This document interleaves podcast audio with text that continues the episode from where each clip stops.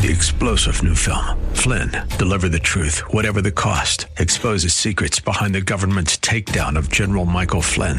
Flynn knew what the intel world had been up to. He ordered the first audit of the use of contractors. This set off alarm bells. He told the truth. He was the most dangerous person for Donald Trump to hire. They had to get rid of Flynn. Flynn, deliver the truth, whatever the cost. Available now. Watch it today. Go to salemnow.com. Salemnow.com. Market updates and successful investment strategies for the 21st century. Sounds like a great program. Getting you to retirement in today's market. So let's get on with the show. Taxes, family finance, insurance, the economy, technology, media, and entertainment. Rob is talking about it with you at 800 516 1220. So call in, we'll chat and uh, have some fun. Now to start your day with the latest news and market commentary. Here's Rob Black on the Bay Area's business leader, 1220 KDOW.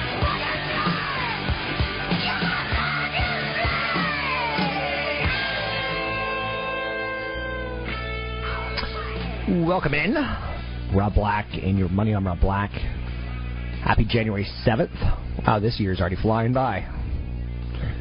And I can still say Happy New Year, right? I know, it just seems like time moves a little bit faster the older you get. SP 500 today looking to break a rough start to the year. SP 500's up 10 sitting at 1837. The Dow's up 117 sitting at 16,542. The Nasdaq's up 29 sitting at 4143. Um, happy days are here again. First couple of trading day sessions this year, not so good. Now all wounds are better. I don't know if that's true, right? Some hot, top headlines of the day. Uh, Senate confirms Janet Yellen as a Fed chairman. Uh, that was very expected and likely. Another big headline out there today Apple sold $10 billion in apps during 2013. That's a pretty impressive number. So, Apple reported app downloads of almost 3 billion apps in December, making it a record month for its App Store. It offers 1 million apps for its iPhone, iPad, iPod Touch, it competes with Google's Android systems and phones and tablets, Microsoft software. Um, that's a pretty big profit generator for Apple. How long will they be able to keep it up? I think that's fair to ask, or to start thinking. J.P. Morgan is in the news today, a bank I love, um, only because people hate it.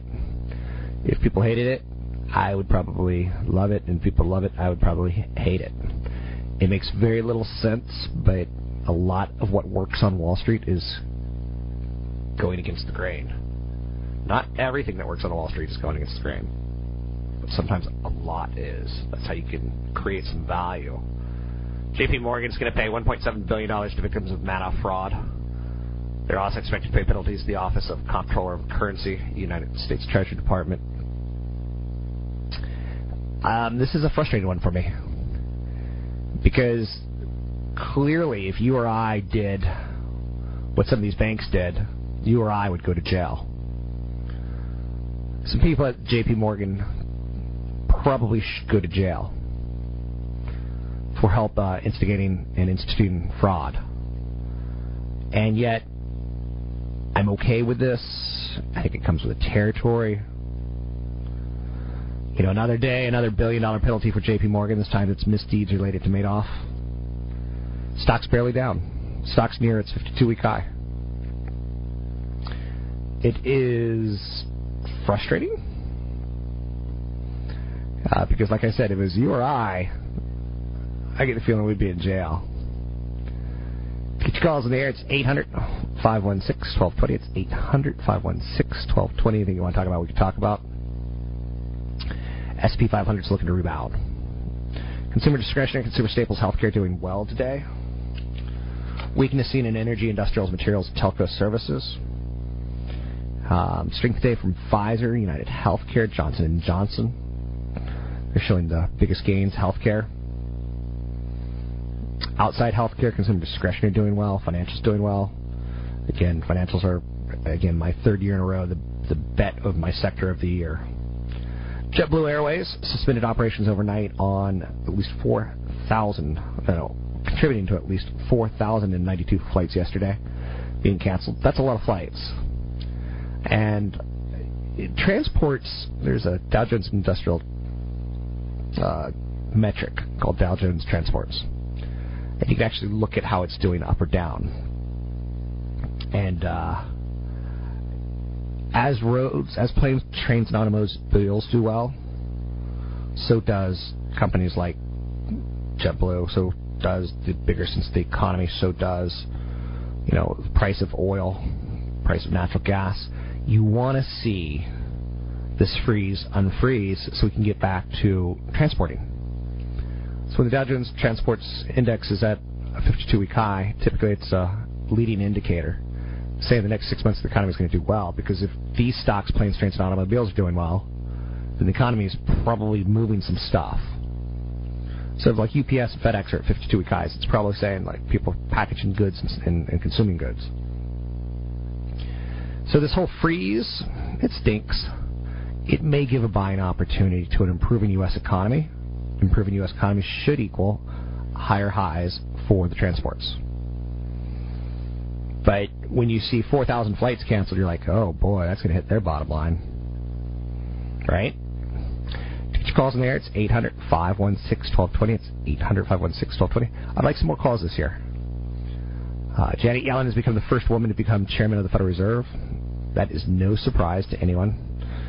Um, girl power? I'm not going to go that far. Hot financial banker from San Francisco. Not going to go that far. But it's nice to see. You know, just to give you some perspective, uh, we now have a woman running the show as head of FOMC, the Chancellor of Germany, the front running Democratic nominee for the 2006 presidential election, CEOs at GM, HP, and Yahoo. So it's an accomplishment. It's sad that it's an accomplishment, but it is an accomplishment. Uh, China and Japan a little weaker today. China's a, a country that if you paid attention to last year, it didn't really help. It was a lot of mixed data with a trend on the negative side. And uh, Japan, if you paid attention to Japan, their easing monetary policy, that helped. Japan's market up 50% last year. The United States market up 180% in the last four years based on that easing of monetary policy. So rock, paper, scissors, easing monetary policy seems to be the, the winner take all. Netflix downgraded by Morgan Stanley, linked, and, and they said competition, which is really, really interesting. Because I don't know anyone that says Hulu is the end all be all. I don't know anyone that says Netflix is the end all be all. I don't know anyone who says Amazon Prime is the end all be all. Like when you say start saying it's a chocolate link sausage, and you're like, "Ooh, I love chocolate link sausages." No one else makes chocolate link sausages. Uh, be careful eating chocolate link sausages that fell in the snow. But you get the idea that Netflix is, you know, do they have competition, or do these services all kind of work with each other on some levels? LinkedIn got a downgrade as well. Uh, LinkedIn's just been a rock and rolling. I like LinkedIn's social ramifications more than I like Facebook's, but I can't say that I, you know, if I were to say some companies that I think are going to do well this year, they all have growth tied towards them. LinkedIn, Facebook, Yelp, uh, Netflix is going to be interesting because its valuation's stretched. Get your calls in the air. It's 800 516 1220. It's 800 516 1220. Anything you want to talk about, we can talk about. I've got an income seminar coming up, but income seminars aren't the most exciting and fun, sexy things unless you're 55, 60 years old and you need income in retirement. Then it becomes suddenly fun and sexy.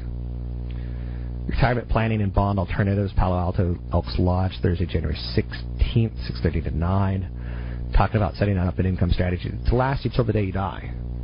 Now, you have to have a budget to stick to an income strategy, but you need both to go hand in hand.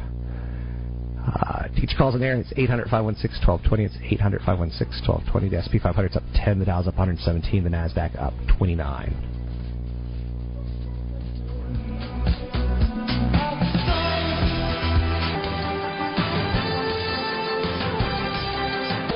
Week's KDOW business. Stuff, for example. I mean, that's to 16,000.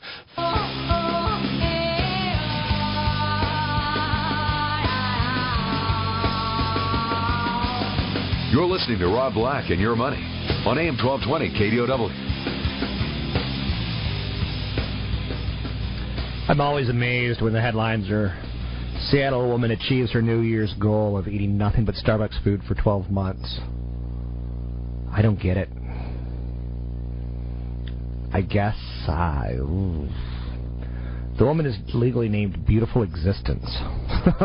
okay, now I get it. She's a 49 year old mother of two, tracked her daily intake on her blog, and posted pictures of her meals to Instagram. Uh, a friend of mine just got followed on Instagram by Edward Sharpe. That's pretty darn cool. Anyhow, and anyway, uh, I don't know. SP 500's up 11 today. Dow's up 111. That's coincidence. Nasdaq up 33.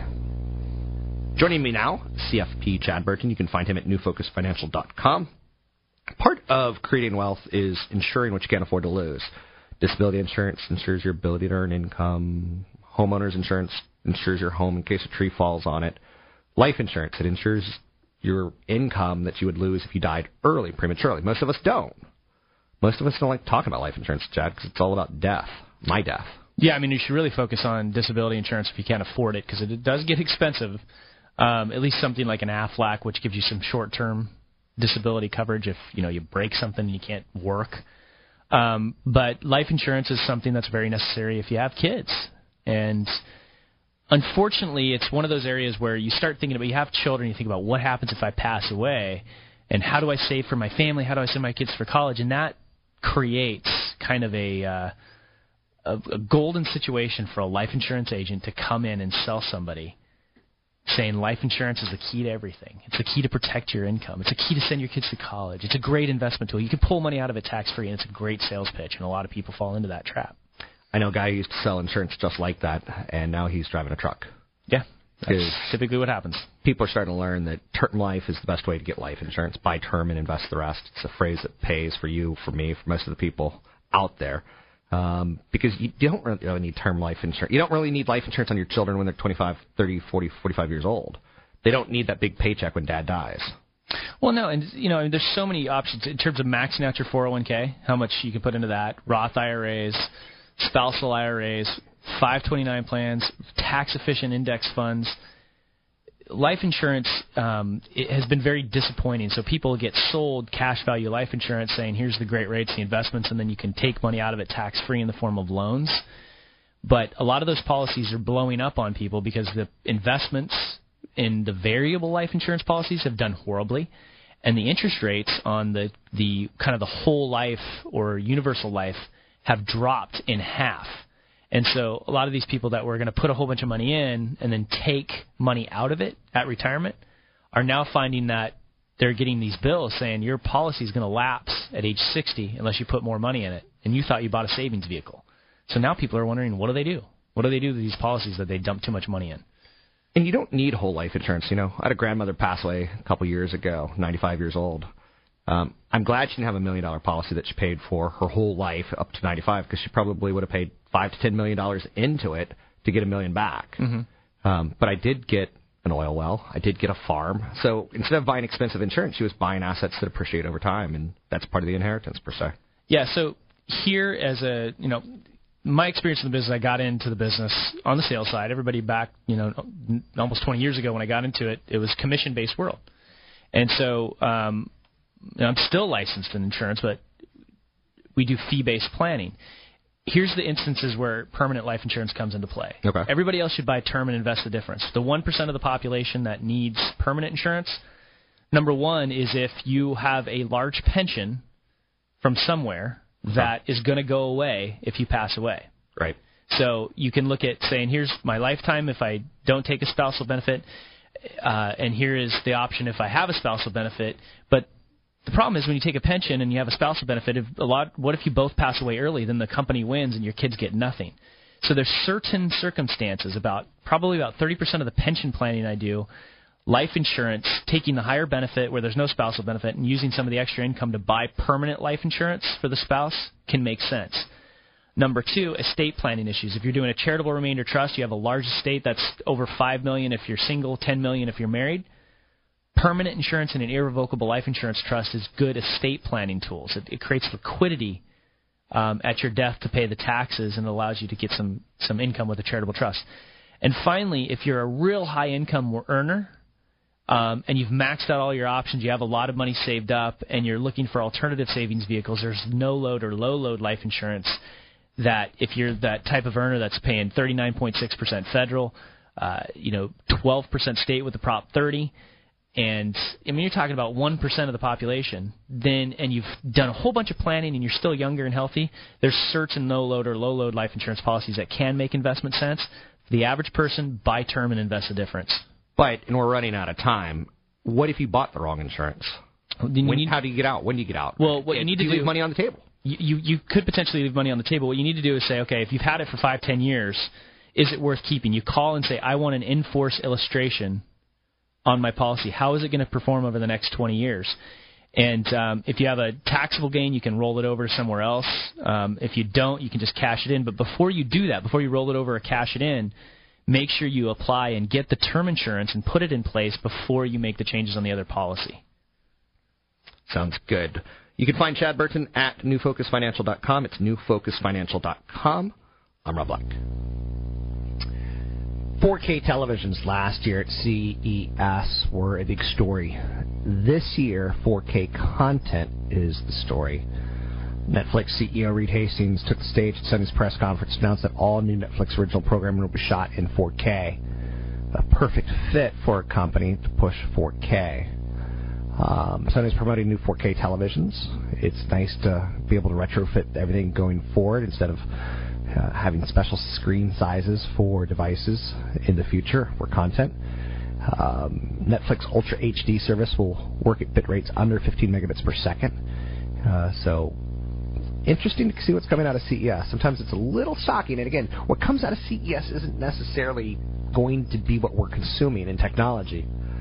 It's a lot like the car show. Sometimes these are just concept cars to see what interest there are out there. Uh, but 4K, do I need it at this point in time? In my home, I've got a pretty average high definition television and a pretty good high definition television.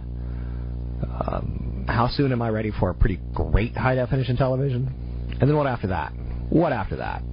What after that? I'm changing my name to Beautiful Existence, like the woman from Seattle. Or Angry Dude, something. Help name me.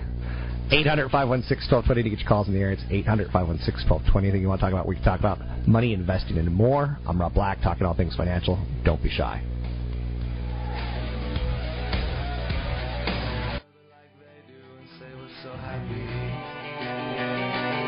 It's easy when you're young and you still want it so badly. And I feel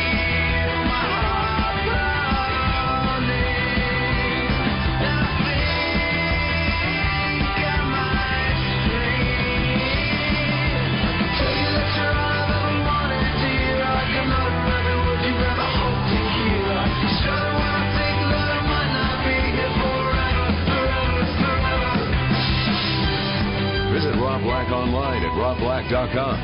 Now, back to Rob Black and your money on AM 1220 KDOW.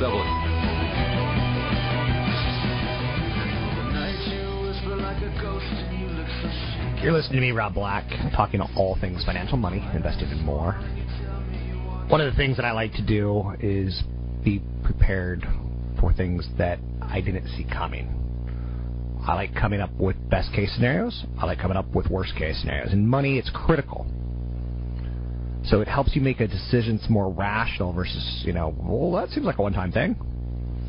Sometimes one time things can become two times things, can become, you know, third flag. I don't want to be, and I'm quoting someone, in my 50s, renting a house, making over 200K, and barely getting by. I don't want to be that person. So, what I want to be is in control. There's an analyst out there that some people love and some people hate. His name's Byron Wien. He works with a group called Blackstone Group, one of the wealthiest groups in the world. His 2000 predictions were disastrous. His 2012 picks for the year were pretty right on.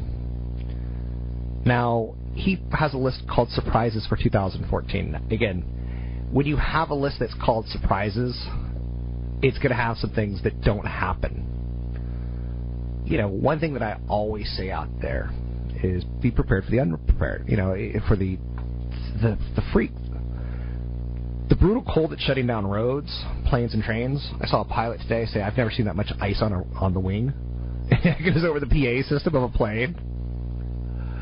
That would make me want off said plane. But no one could have predicted that brutal cold. You know, meteorologist seems.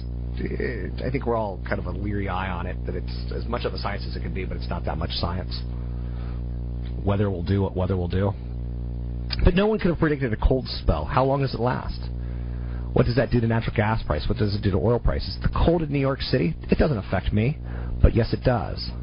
Oil prices move higher, my gas prices move higher, amount of money that I have left over is less. So Byron Wien defines a surprise as an event with which the average investor would only assign about a one of three chance of taking place. He believes probable is better than 50%.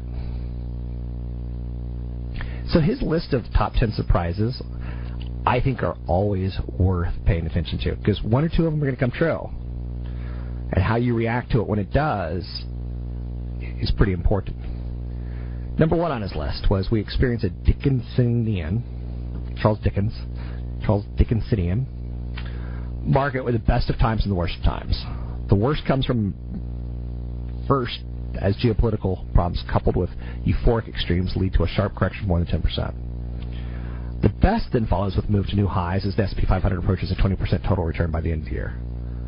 So he sees only a 1 in 3 chance of this happening, where basically right now everyone's like rushing money in the stock market. You could see this in ETF mutual fund inflows. The average investor wants back in. Again, the average investor wanted out five years ago when the market was low. Then it runs up 180%, and the average investor wants back in. That tells you something that we're euphoric at this point in time. Now, I like the way his prediction ends there. He says a 20% total return. And it's pretty hard for me to argue this one through without saying, you know, Europe looks pretty improved. Um, banks in the United States are getting hit with billion dollar fines, and it's rolling right off of them.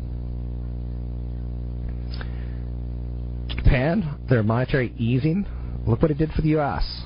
I would not underestimate that.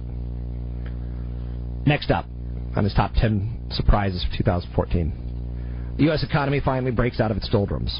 Growth exceeds 3%, and unemployment rate moves towards 6%. Fed tapering proves to be a non event. Okay. We know that we're in a shift right now as we went through a very long recession, a very hard recession in the United States. It was called the Great Recession. And then the jobless recovery was a longer jobless recovery than historical norms. And now he says, let's get back to the norms. Growth over 3%, unemployment rate of 6%. The Fed should taper, and everyone should be okay. He sees a 1 in 3 chance of this being the case. I think the unemployment rate of 6% feels a little bit too um, optimistic. But again, this is a list that's meant to be argued. It's not meant to be right or wrong. And it's okay to argue. Number three on his list, the strength of the U.S. economy relative to Europe and Japan allows the dollar to strengthen. The strength of the U.S. economy relative to Japan and Europe allows the dollar to strengthen. Okay. I could buy that. Japan is easing their money. So, dollar versus Japan, absolutely us. Europe really outperformed us for about 10 years in their currency. So, I wouldn't think it crazy that we have a catch up year, a Heinz year per se. Next up on his list of top 10 surprises, number four comes in Shinzo Abe, the only world leader who understands that Dick Cheney was right when he said that deficits don't matter. Continues his aggressive fiscal and monetary expansion. The Nikkei 225 reaches 18,000 early in the year, but the increase in the sales tax, the aging population, the declining workforce finally begin to take their toll, and the market suffers a sharp 20% correction in the second half. I think that's a bold statement, the 20% correction. And again, that's why it's only got a 1 in 3 chance in his mind. You never know when corrections are going to come. They just come. And they come in the funniest little ways. I like he quoted Dick Cheney as deficits don't matter. When I was 20, 21, I had a girlfriend and met her dad, and he said, Bob, you're always going to have debt in your life. There's good debt, there's bad debt. Just get used to it. Go with it. It's okay. It's not worth fighting over, it's not worth yelling over. And I think Dick Cheney's kind of right that deficits don't matter. In that you will always have debt in the United States. Now, what percentage of debt to, is to your GDP is important. I know you're saying you're quoting Dick Cheney. Didn't see that one coming like a Mack train, Mack truck. That's funny. Uh, number five on the list, China's third plenum. Policies to rebalance the economy toward the consumer and away from the dependence on investment spending. Slow the growth of slow the growth rate in China down to six percent. Chinese mainland traded equities have another disappointing year. New leaders emphasize that their program is best for the country in the long run. Only one in three, so he's it's almost sarcasm. So China's got a problem in the fact that they used to manufacture for the world, and they didn't really have consumers. The United States, we have a, a, a blessing that we let others manufacture, pollute their country with low-paying jobs and low-pay with environmental issues. So yeah, I'm not going to comment too much on every one of these. Just it's not worth you know. Add your own color. Emerging market number six on this list. Emerging market investing continues to prove treacherous. Strong leadership and growth policies in Mexico and South Korea result in significant appreciation in their equities, but other emerging markets fail to follow their performance. I love South Korea, and you know I don't know enough about Mexico's economy. I know enough, but I don't know everything that I need to know to. to the thing I love about South Korea is they have a very smart workforce. And Samsung beat Sony, and 20 years ago you would never said that out loud. And Samsung's pretty good competition to Apple. Kia's got, you know, their sales uh, of cars are doing much better than anyone ever expected. I would not underestimate South Korea. And the strength of their youth, as well as their education. Number seven on the list. In spite of increased U.S. production, the price of West Texas in- Intermediate crude exceeds $110 a barrel. Demand from developing economies continue to outweigh conservation and reduce consumption in the developed world. Hmm. Okay. It's tough to see West Texas at 110, so I see why he makes it as a surprise. Because right now there's a glut of oil, and we're fracking. Um, and the frackers are winning the battle against the environmentalists on, you know, does it go forward or not.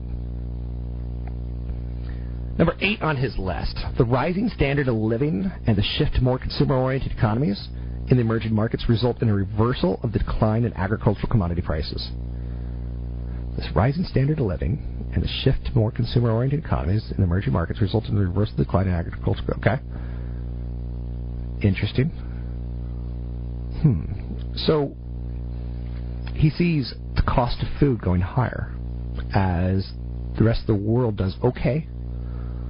Europe comes out of their funk. Asia continues to grow. The emerging markets, the developing markets contribute. And because of that, we're eating more proteins. We're eating more complex foods. Number nine on his list, the strength of the U.S. economy coupled with somewhat higher inflation causes the yield on the 10-year Treasury to rise to 4%. Wow. That would be a surprise. I think most people see it 3.5% highest. Short-term rate stays near zero, but the increase in intermediate term yields has a negative impact on housing and positive effect on the dollar. So he's seeing some inflation in the longer term. Inflation's great uh, in moderation. I do everything in moderation. I do moderate exercise in moderation. The Affordable Care Act finally has a remarkable turnaround. The computer access problems are significantly diminished and younger people begin signing up. Obama's approval ratings rise in November elections. The Democrats not only retain control of the Senate, but they also gain seats in the House. Now, again, he also says these are surprises. He doesn't expect them to happen. Only a one in three chance of happening. Those are good things to think about. That's a pretty good agenda to think about of what could play out in 2014. Find me online at robblack.com.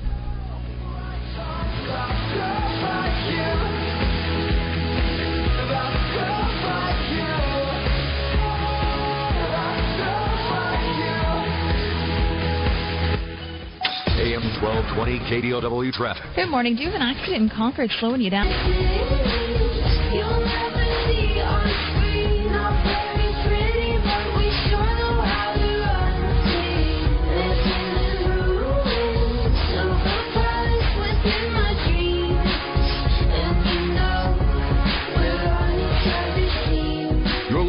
Rob Black and Your Money on AM 1220 KDOW, an iHeart radio station.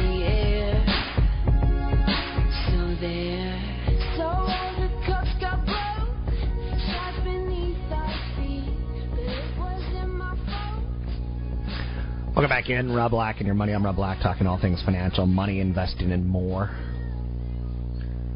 One of the big acts of 2013 was Lords.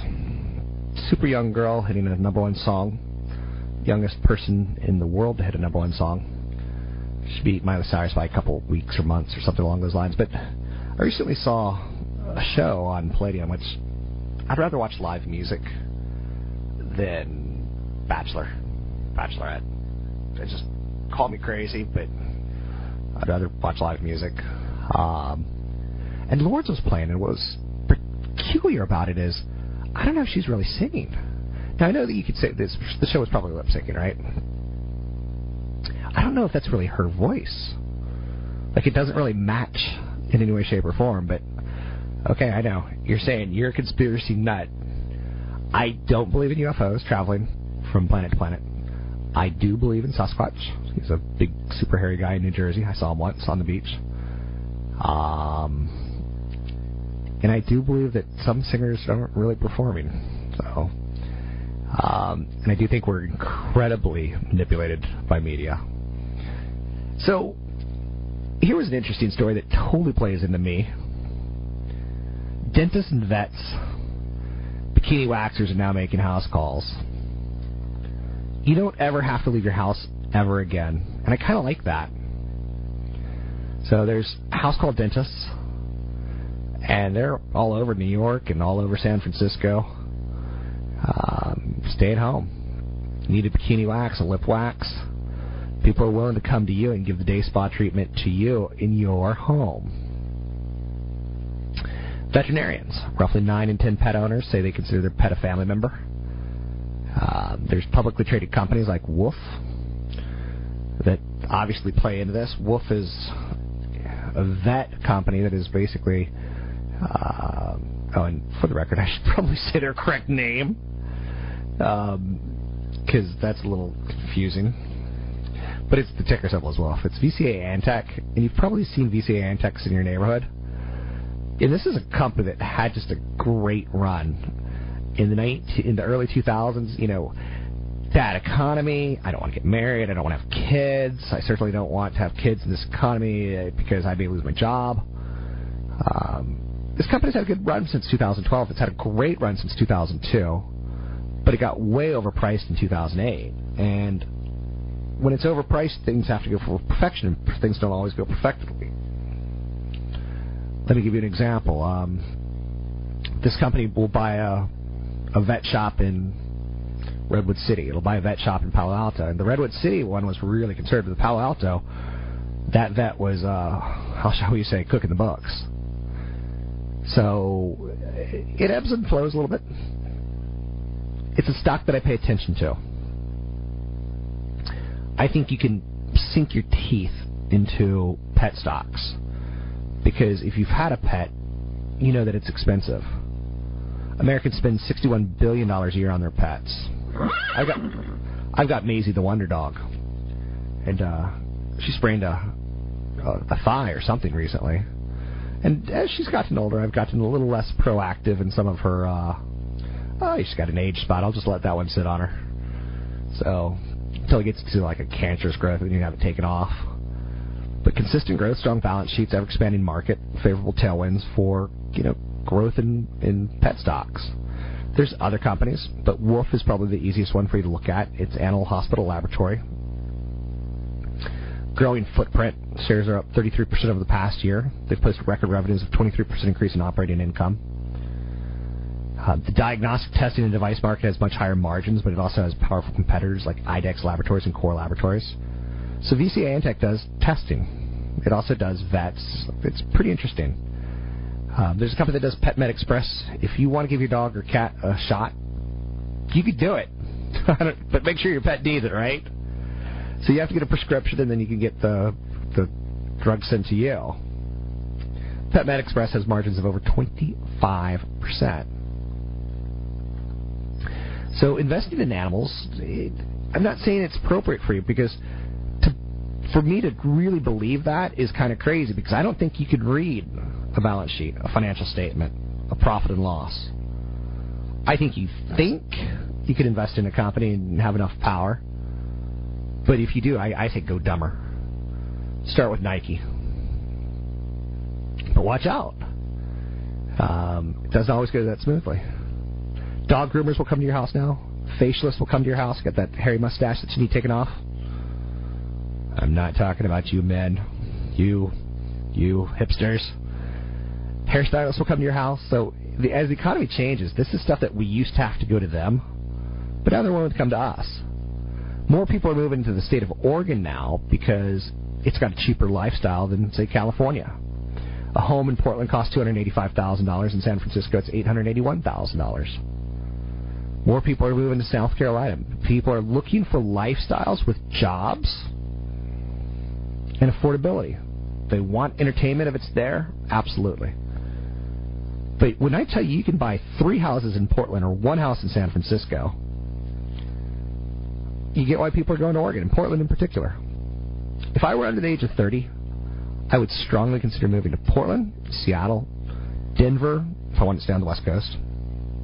If I'm willing to go to the East Coast, Nashville, Raleigh, Durham, um, maybe Atlanta, uh, Austin. That's where you get good lifestyle, cheap housing, and jobs.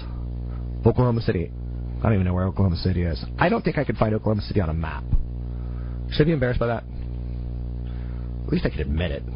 800 516 1220. It's 800 516 1220. Get your calls on the air. This is not a practice run. This is your life. Take it seriously. I got a retirement event coming up for income in Palo Alto at the Elks Lodge on the 16th. Three days after I had surgery. Uh oh. What's he having surgery for? Retirement Planning and Bond Alternative Seminar. You can sign up for the event at robblack.com. It's robblack.com.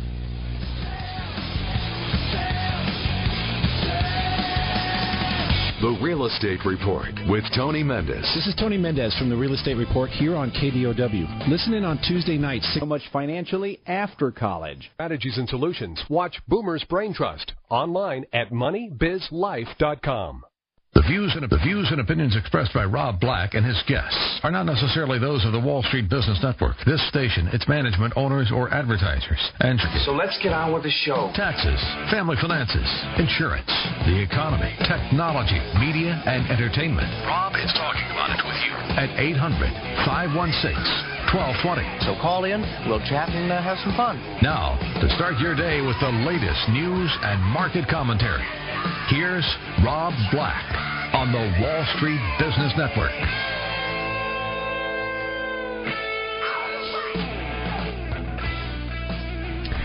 Welcome in, Rob Black buddy. I'm Rob Black, talking all things financial, money, investing, and more. Don't be shy. Pick up the phone. Give me a call. 800 516 1220. I keep saying that and no one calls. No one's listening. No one. I'm doing a monologue. Um, love the day and age that we live in. And this is just. There's two Twitter stories that show you why you should consider Twitter. Right now, analysts don't like Twitter. And I'm. Don't buy now. Sold a broker advisor before taking action on any stocks mentioned. But this is why you should consider it. And let's go with the negative one first, because I think that's just a better angle.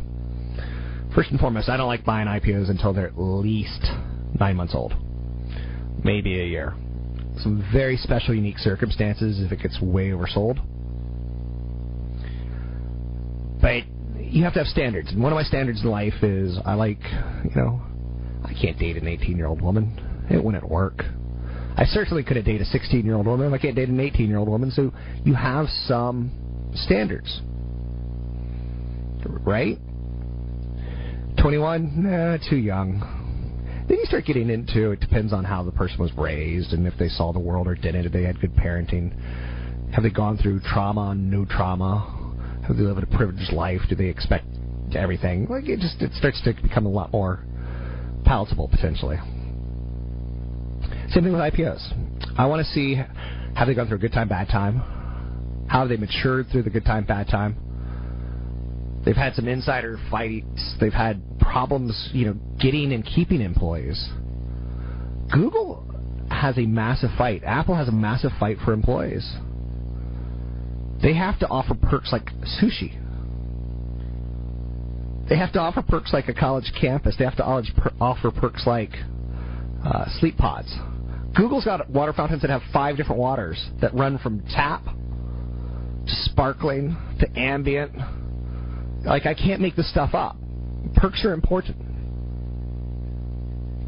So, Twitter is one of those companies that I'm looking at and I'm trying to figure out for you. Facebook, I get. Facebook's got a good year too. And then they're going to run into the problem of it's not cool with teenagers. And teenagers are actually splitting off because they don't want mom and dad following them. And they certainly don't want mom and dad spying on them. So they're starting to, you know, go off and like I think Snapchat has a huge future. Can you imagine how many people wouldn't have gone to jail or how many companies wouldn't have faced fines had the information they were sharing with each other been deleted automatically? Can you imagine some of the things like Tiger Woods never would have gotten in trouble with his wife? Well, maybe it would have come out eventually. And again, I'm not saying you know infidelity and, and stealing are the reasons to buy a company, although maybe it looks that way. Um, I know some people who won't have you know profiles online because it just leads to you know people hacking it, people uh, getting into that information using it against you in a negative way. But AJ McCarron's mother, who her son goes to Alabama, and he went out of his way to say I'm rooting for Auburn. And she went out of her way to say I'm rooting for Auburn in the BCS national championship game last night. And she's got four four young boys, and she's got a right to free speech. I stand by that. Um, AJ McCarron's mom asked if Jameis Winston is speaking English. So she tweeted during the broadcast that after Florida State had an amazing game. I mean, seriously, that was pretty damn good uh, final three minutes. She goes, "Am I listening to English?" She tweets. So there's some adversity to that. Her son's about to be drafted. Is she affected? Is she going to cost her kid, you know, millions and millions of dollars? Do advertisers want to be associated with that? She comes right back out and says, Anyone that knows our family knows we're far from racist. My tweet was not in any way meant that way. I sincerely apologize if I offended anyone. She deleted the original tweet. So, right there, hundreds and thousands of people, millions of people will know that, that you know, there's an issue. Now, the other one that I want to talk about to show you the power of Twitter is tied towards um, AMC. AMC had a truly remarkable year on Twitter. And if you take a look at the numbers of their shows and people tweeting about them, you quickly start to figure out why Twitter is important. Okay, first and foremost, Twitter's about advertising. Facebook's about advertising. Television broadcast is about advertising. How many eyeballs see your content? Nielsen released its year-end television viewership analytics, and AMC dominated Twitter. So Breaking Bad, average unique audience was about 6 million people. Uh, but when you start to look at the tweets, about 521,000. So unique tweets, average tweets, Twitter chatter, 6 million people an episode. Walking Dead generated 4.8 million Twitter users, tied towards talking about The Walking Dead and zombies. Now, Breaking Bad, Walter White was famous for, the writers would write in, like, he comes out wearing gym shorts, and he'd come out wearing tidy whities. So Tide would come in and say, you know, Bryan Cranston in future jobs, if you ever need to clean those tidy whities, please consider Tide. Hashtag Breaking Bad. Hashtag Tide. Hashtag awesome. Sense of humor.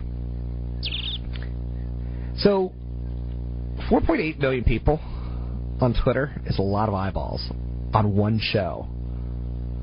6 million per episode tweets tied towards your show is a lot of people. And that's why Twitter is going to be important if it stays a form of communication, especially amongst teenagers if it could show some growth. A lot of teenagers would rather tweet each other versus email. Email is turning into a fax machine. If I were to tell, like, let's say we're 30 years old and I'm dating an HR person upstairs, I'm like, um, I'll fax you a little later about our plans tonight. You'd be like, that's archaic. That's what email started to look like. It looks like a fax. It is not good.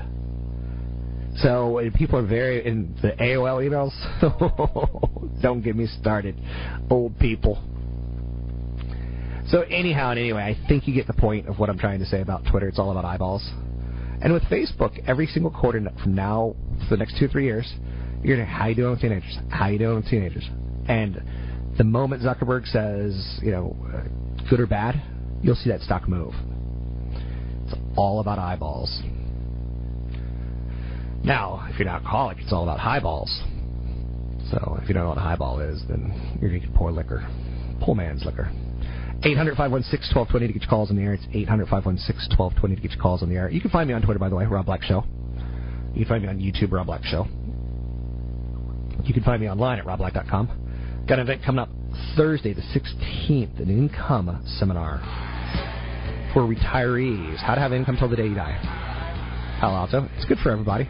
You should learn about this stuff, even if you're far from retirement. You can sign up at robblack.com. It's robblack.com. It's coming up in a little over a week. About 10 days, roughly. We'll take a break here. Be right back. MoneyBizLife.com. Hey. Good day to you. I'm Bob Moon with a Bloomberg Market.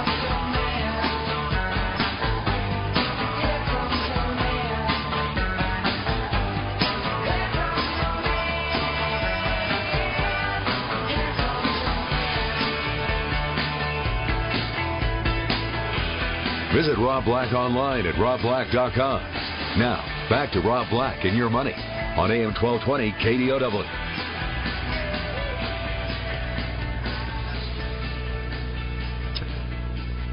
Welcome back in, Rob Black and your money. I'm Rob Black, talking all things financial, money, investing, and more. Anything you want to talk about, we can talk about. Um, I have a website, Facebook group page, I Hate Rob Black, as well as Cron for Rob Black, where I put up interviews, segments that I've done, television segments, radio segments. Again, it's Facebook, Cron for Rob Black, as well as uh, group page, I Hate Rob Black. Um, that's me. Got an event coming up Thursday, the 16th in Palo Alto at the Elks Lodge, tied towards income in retirement. It's a little bit more complicated than most people assume. Something you should pay attention to, especially if you're close to retirement. But also if you want to learn about things like this. Let's go to Larry in Palo Alto. Larry, how are you? Fine, thank you. What's up? So I had a question uh, in one of the shows uh, before the holidays. Uh, Chad Burton mentioned that uh, one should look at their portfolios. You know, how did they do after the last three bubbles burst? And I know about the dot-com bubble and the real estate bubble of 2008. Oh, I was wondering what the third bubble Chad was mentioning. You'd have to talk to Chad. So. Okay, all right. I'll call him when he's on. Okay, sure. Sure, thanks. He does a show from 1 to 2 here on KDOW 1220. You can talk to him. Uh, he does a show from 1 to 2. Um, you know, bubbles come in very shapes and sizes and forms. Right now, real estate looks like a bubble. but there's so little inventory. Is it really a bubble? The affordability of a home is not very affordable. It became more affordable after 2006 when that bubble kind of burst. Um, debt is considered to be a bubble. Um, it really depends on what you're going to define as a bubble, I guess, is what it comes down to. Um, China has bubbly tendency. So 800 516 1220 to get your calls on the air. It's 800 516 1220 to get your calls on the air. Um, it's difficult to really talk about bubbles. It's kind of an odd, odd concept. Um, there's a price bubble, there's a financial bubble, there's a speculative bubble, an economic bubble. Um, I think the next big bubble is Mr. Bubble. It- bubbles are when asset prices appear to be based on inconsistent views of the future. Um, you don't look at intrinsic value.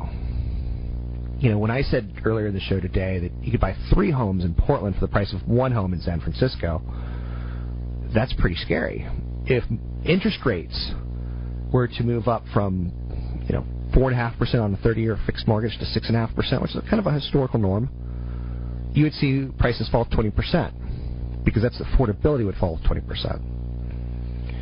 So there's a lot of psychological factors. There's a lot of greater fool theories tied towards bubbles. The term bubble, in reference to financial crisis, it started with the 1711 South Sea bubble. It also was tied towards the Dutch tulip mania. So the South Sea bubble were the companies themselves, rather than the crisis. I think the Dutch tulip mania is probably a little bit more easily explained. So tulip mania hit the Dutch golden age, where tulips sold for more than 10 times the annual income of a skilled craftsperson. A flower. Can you imagine if you spent your milk money on a flower and then you forget to water it? The tulip is known as a viceroy. So, depending on its size, a gilder would earn 300, a craftsman would earn 300 guilders a year, and they went for as much as 4,150 guilders. So there was a great book that everyone should kind of take a look at. Maybe you want to read the cliff notes, that's fine. Uh, journalist named Charles Mackay. He wrote the book Extraordinary Popular Delusions and the Madness of Crowds. And it really set up for a lot of the craziness that speculative manias have led to in the United States and in U.S. markets. Um, the psychology of bubbles, where there's a greater fool, if someone's going to buy it from me. Someone on my street paid $1.4 million for the same house that I paid a million dollars for, as far as square footage. It's a good school district. It's in a good city. Um, it's close to Palo Alto. It's close to jobs. Like the the mechanics of what you look for in a, a home, as far as you know potential value.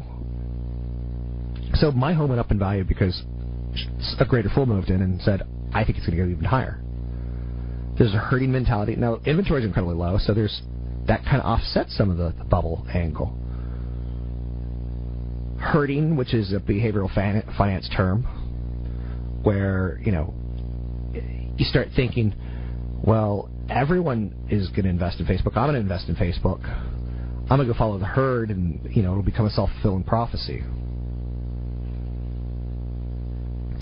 There's the silver bubble, the dot-com bubble, uh, the uranium bubble, the uranium bubble of 2007.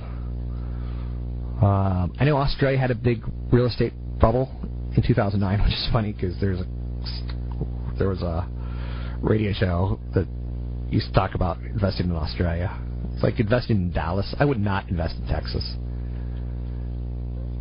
And here's the reason why is because people in Texas should invest in Texas. You should always invest locally. You should invest in what you know.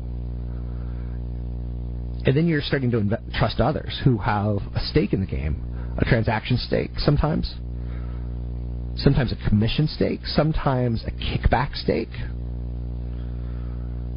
There was a big railway mania in the 1840s United States. Um, Japanese asset price bubble in the 1980s. The Asian financial crisis in the late 90s. So I'm not really sure which one Chad Burton was referring to. Um, although Chad Burton and I are friends, um, and he is a really sweet guy.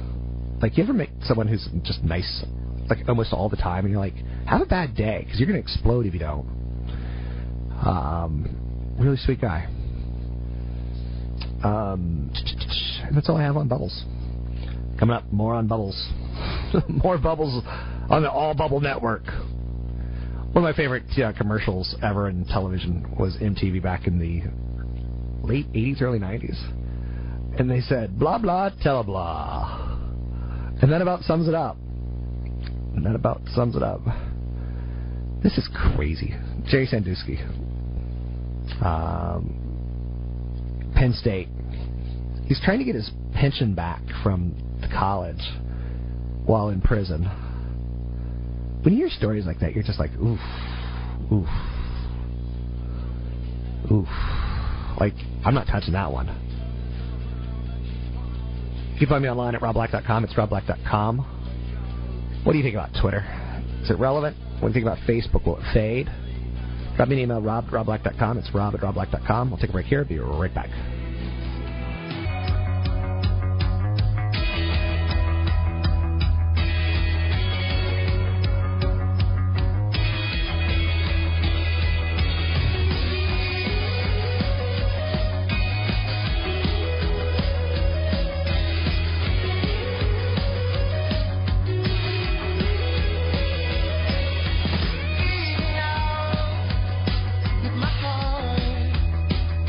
Listening to Rob Black and Your Money on AM 1220 KDOW.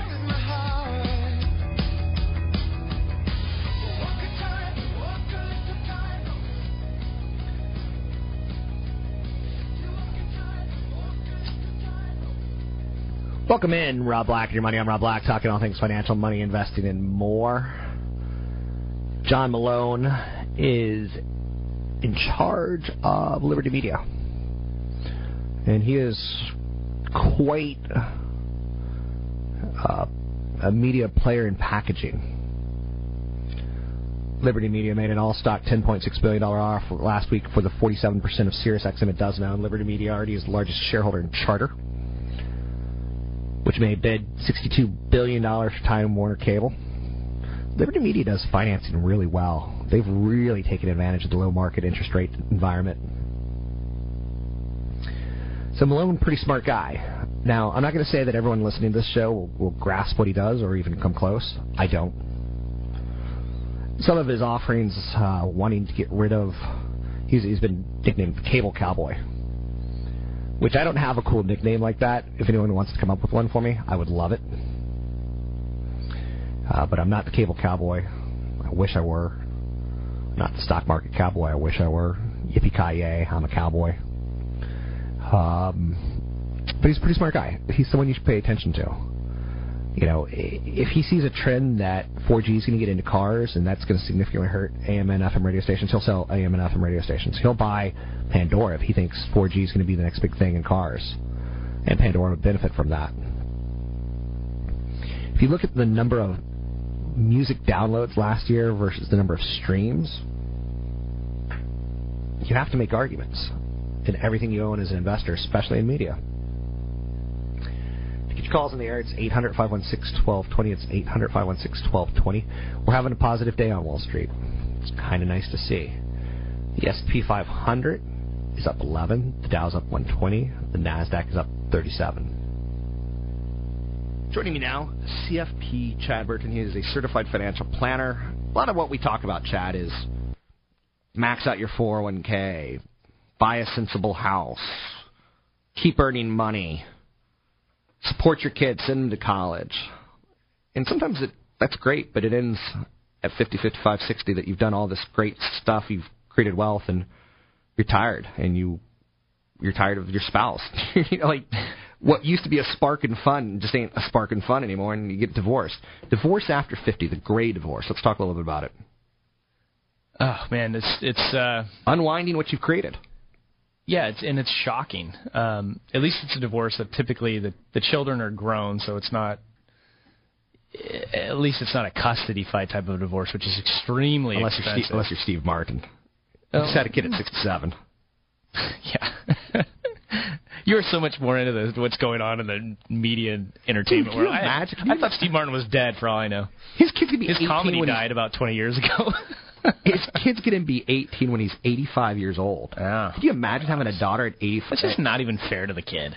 I agree. It's not. They they just miss out on hey playing catch with dad. Well, dad would have played catch, but he broke his hip. There you go. but at least the kid's going to get a whopping inheritance if Steve Martin. That's true. well. He will he will inherit money earlier. That's He he hit a lotto, so to speak. so anyway, let's back to the gray divorce. You create an estate plan with your sugar booker. You create retirement accounts with your sugar booker.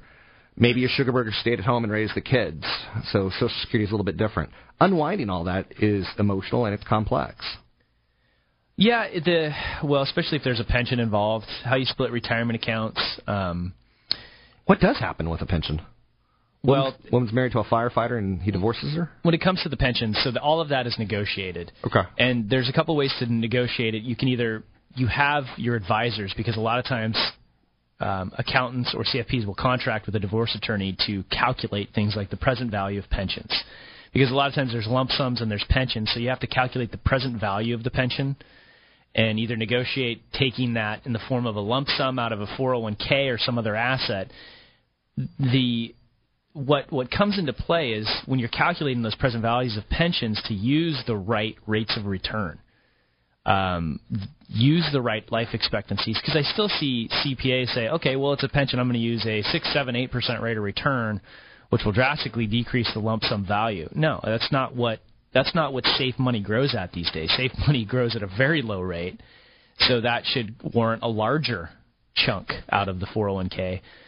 What happens when you split those retirement assets, Rob? Once it's all negotiated on the divorce decree, once the divorce decree is signed and final, you have to have a separate attorney write up what's called a QDRO, qualified domestic relation order, and that's what allows pensions, 401ks, 403bs to split assets and allow the spouses to roll it into their separate IRA or retirement accounts.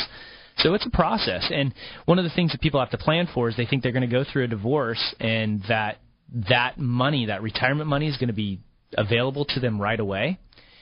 And what you see is once the divorce is final, you see it taking two, three, four months to get the retirement accounts actually split into separate accounts so that people really need to realize where their money's going to come from during that settlement process. The divorce is final, great, here's what I get, here's what you get.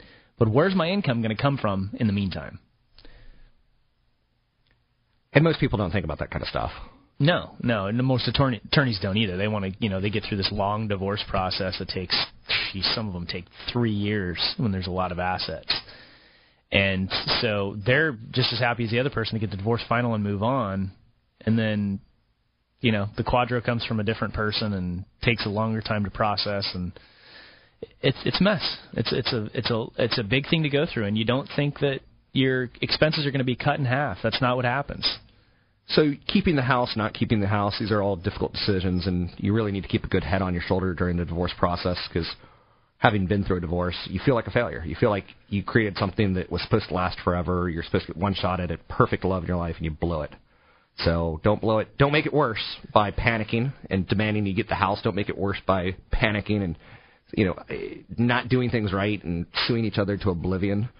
You once love the person. Go through mediation. Don't. Well, yeah, and it's and it's not just it's both sides. There's tends to be one person that wants to continue the conflict for a long period of time, and another person that just wants it to end. So they make rash decisions and sometimes give up too much without sitting down with an advisor, doing long-term cash flow projections. Because you know, just like anything else, in divorce, cash is king, and and knowing where each dollar is going to come from is extremely important, and projecting that out over the long term. And my final thought on this is don't forget to change all your paperwork's beneficiaries after you divorce. And your passwords. and your passwords. Don't make things a little bit worse, if you know what I'm saying, in the worst case scenario. You're listening to me, Rob Black. That was CFP Chad Burton. You can find him at newfocusfinancial.com. That's newfocusfinancial.com. Market's doing okay today. Um, I think 2014 looks like it should have a pullback. We haven't had a 10% correction in a while, and when it happens, be happy. And if it turns into 20, be happy. If it turns into 30%, be thrilled. If you're 60, uh, hopefully you have an income strategy and that you're able to withstand pullbacks. Market goes up 7 out of 10 years historically. That's why you want 3 years set aside in some sort of cash equivalent.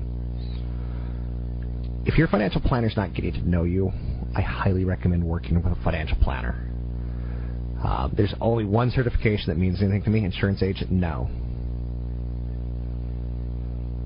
Uh, investment advisor, not enough. Certified financial planner, um, I think they have the knowledge base to give good advice. Now, what's weird is that there's some services out there, and I- I actually like this service, but I don't like the execution. It's Garrett Financial Planning Network, where she does a lot of hourly consult. She sets up a network of people who will do hourly, net, you know, hourly consulta- consultations, and that's what most people need under the age of 40. You don't really need to hire a CFP until you have three hundred, four hundred thousand dollars liquid, cruising towards retirement. I, I, I like the hourly model, but the sad part is, is that some of the people who are under her umbrella don't have accreditation, and you kind of want accreditation. You don't want someone who's like, well, listen what my boss says. You want them to have the ability to see and to understand what you need in your portfolio. United Health Group, Johnson Johnson up. Dow Jones Industrial Average up. Brokerages raised their ratings on United Health and Johnson Johnson. Johnson & Johnson makes No More Tears baby shampoo. Now,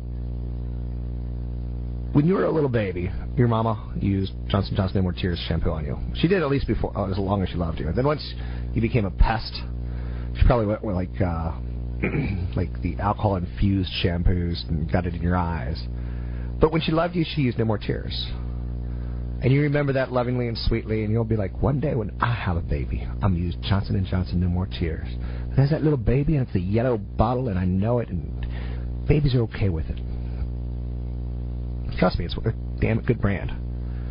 They also do Band-Aids. And Snoopy Band-Aids included. So, interesting. Right? Netflix slid 4.2% today. Morgan Stanley downgraded the company on based on competition. I don't think they've got competition, so I disagree with the Morgan Stanley angle right there. I think all of them kind of work together. Where if you have Amazon Prime, which I do, I'm kind of a big deal. People know me. Uh, how shall we say? I'm famous. I go, I go to Home Depot typically every every other weekend, and the guy goes, "Hey, it's Rob Black," and I go, "Yes, yes, I'm kind of famous." And to me, that's just funny. It's ridiculous, but it is what it is. I get recognized for my TV work. Um, so Netflix gets a downgrade because of competition. Apple's got so much cash they could buy them. Should they? Get an Apple iPad, get you know three free months of Netflix content to go with their hardware. Give us Rob Black and your money. Don't forget, big it coming up in Palo Alto. A couple Thursdays from now. More information at robblack.com.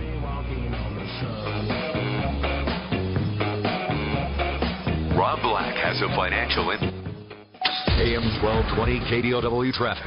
Good morning. To a multiple vehicle accident in San Jose, this report brought to you by Garmin. Northbound 87 after Curtner Avenue, four car crash. All four cars though off to the right hand side. Milpitas kind of a heavy ride. Westbound 237 from 880 to 101. Dumbarton Bridge, you got a two car crash. Eastbound 84 at the high rise of the Dumbarton Bridge. It is in the right hand lane. Two left lanes are now open, so you have a minor backup in that eastbound direction. Westbound traffic though, you're stacked up as you make your way from the toll plaza.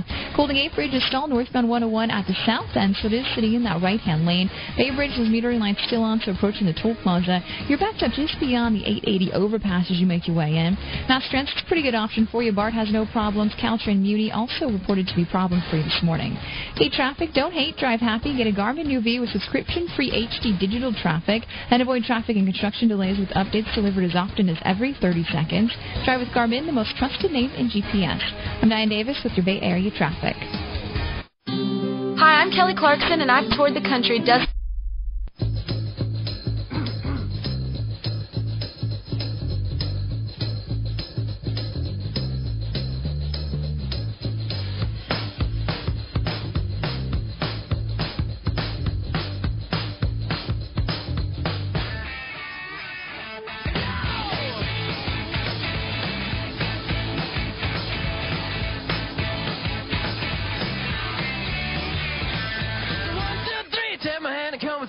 Look so fine that I really want to make you mine. I say you look so fine that I really want to make you mine. Four, five, six, come on and get your kicks. Now you don't need the money when you look like that, do you, honey? You're listening to Rob Black and Your Money on AM 1220 KDOW, an iHeart radio station.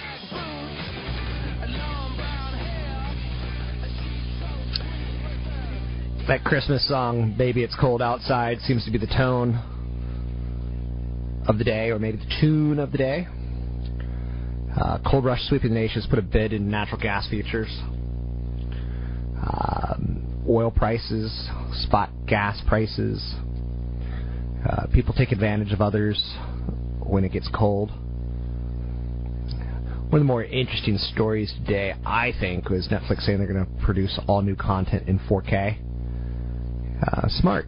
It's smart to get ahead of the curve. Um, it's shaping up to be a big story. You know, the ABCs, NBC, CBSs will respond to this instead of lead. To get your calls in the air, it's 800 516 1220. It's 800 516 1220. Anything you want to talk about, we can talk about. Can talk about the year. Uh, Twitter, JP Morgan. JP Morgan is, you know, that's another story that kind of catches my eye. Uh, and what I mean by that is they've been hit with fine, billion dollar fine after billion dollar fine after billion dollar fine after multi billion dollar fine. And they're still standing. Cue Elton John song. I'm still standing. Yeah, yeah, yeah. An unemployment benefits bill, and I, I'm impressed by that. what was I watching? I know you're saying, if you tell this story, you better end it with, and I was high. I was watching The Muppets, and there's a scene where Miss Piggy starts a fight with someone, and he punches her in the face, and she goes, Is that all you got? Is that all you got? And he punches her again in the face, really hard. Is that all you got? And after the fourth time, she's like, Is that all you got? And she falls over. And I was really high. that story is probably fictional. Um, but J.P. Morgan keeps getting punches to the face, and they're not. Is that all you got? Billions and billions of dollars. You have to become more constructive when bad news isn't bad news. White House backed legislation to renew benefits for the long-term unemployed unexpectedly cleared initial Senate hurdle today. The bill's fate remains in doubt because it still has work to go through. The vote was 60 to 37 to limit debate on the three-month legislation, with half dozen Republicans siding with Democrats on the test vote. At the same time, Republican leader Mitch McConnell of Kentucky said he and his rank and file would seek changes to see that the bill's $6.4 billion cost would not add to deficits. We're in a bit of a quandary. The unemployment bill would restore between 14 weeks and 47 weeks of benefits, averaging $256 weekly to an estimated 1.3 million Americans who have long-term joblessness. It's here. Here's the killer. When you're unemployed for a month or two, you burn through uh, assets, right? Any savings you had are gone. When you're unemployed for a year, you're basically bankrupt. It's not pretty to be on long-term unemployment. This is an election year. Everyone wants to look like they're doing the right thing by people. You know, an extension of temporary emergency unemployment benefits. Republicans are saying it shouldn't be paid for by tax holders. It should be cut from the deficit. It should be cut from spending. It'll be interesting to watch. Um, but whether we give people who are long-term unemployed money, it goes back into the economy usually. Now, some people say it goes to drugs. They're just using drugs. Okay. I can't fight every fight out there. Uh, I'll just say okay. You know. Um, there is actually some very well-written literature suggesting that Americans should just give every American money. Our government should just give everyone a wage. Congratulations, you're an American. Now, a lot of people say that doesn't make any sense. A lot of people will say it makes some sense. But you can't print money. It has to come from somewhere, right? And even if you raise taxes on the rich, it's not enough. You know, it, adds up to an immaterial amount. Unless you're going to print money, and then at some point in time, countries won't lend you money. And you have to pay back that debt. So it has to come from some sort of spending project. So maybe if you say, okay, if we give everyone American money, then we're going to end Social Security, and you just get money. Okay, you could start seeing how it might start working. Maybe. I don't know. But there's an angle out there. And for the record, that wasn't my clapping. That was the two poor, low income, low paid board ops of the station cracking themselves up. Because uh, it stinks out there. People with college educations uh, aren't making ends meet. People without college educations definitely aren't making ends meet. And careers aren't shaping up to be the careers of our mom and dads and our mom and dads' moms and dads. Uh, our parents had pensions. We don't. And again, I'm not crying about it. I've done something about it. I've sacrificed my 20s. But I'm pretty pleased with the results, all things considered. I don't know. Maybe it's cold outside. The S&P 500 is looking to rebound after registering three consecutive losses. I'm not going to put a lot into the first five trading days angle. In theory, if the five, first five trading days are positive, then we're going to have a positive year. If they're negative, we're going to have a negative year. The last year that the market started as negatively as it has now was 1991 when the market was up 28%. Um,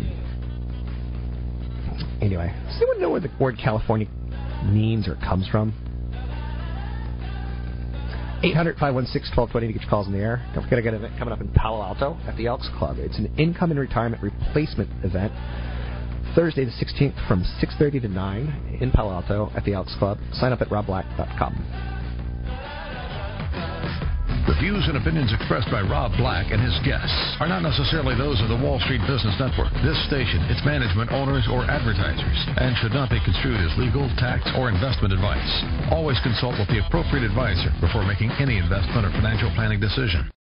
Three star general Michael J. Flynn, head of the Pentagon Intelligence Agency, knew all the government's dirty secrets. He was one of the most respected generals in the military. Flynn knew what the intel world had been up to. He understood its funding. He ordered the first audit of the use of contractors. This set off alarm bells. The explosive new documentary, Flynn, Deliver the Truth, Whatever the Cost, uncovers the facts behind this scandal. Flynn told the truth. He was the most dangerous person for Donald Trump to hire. I find out the worst enemy that I'm going to face in my life is right here in America. They took my assessment and they wanted me to change it. And I was like, I'm not changing it. They had to get rid of Flynn. With in depth interviews, archival footage, and never before seen personal records of the man behind the headlines. I just felt like I was drowning. Flynn, deliver the truth, whatever the cost. Available now. Watch it today. Go to salemnow.com. Salemnow.com.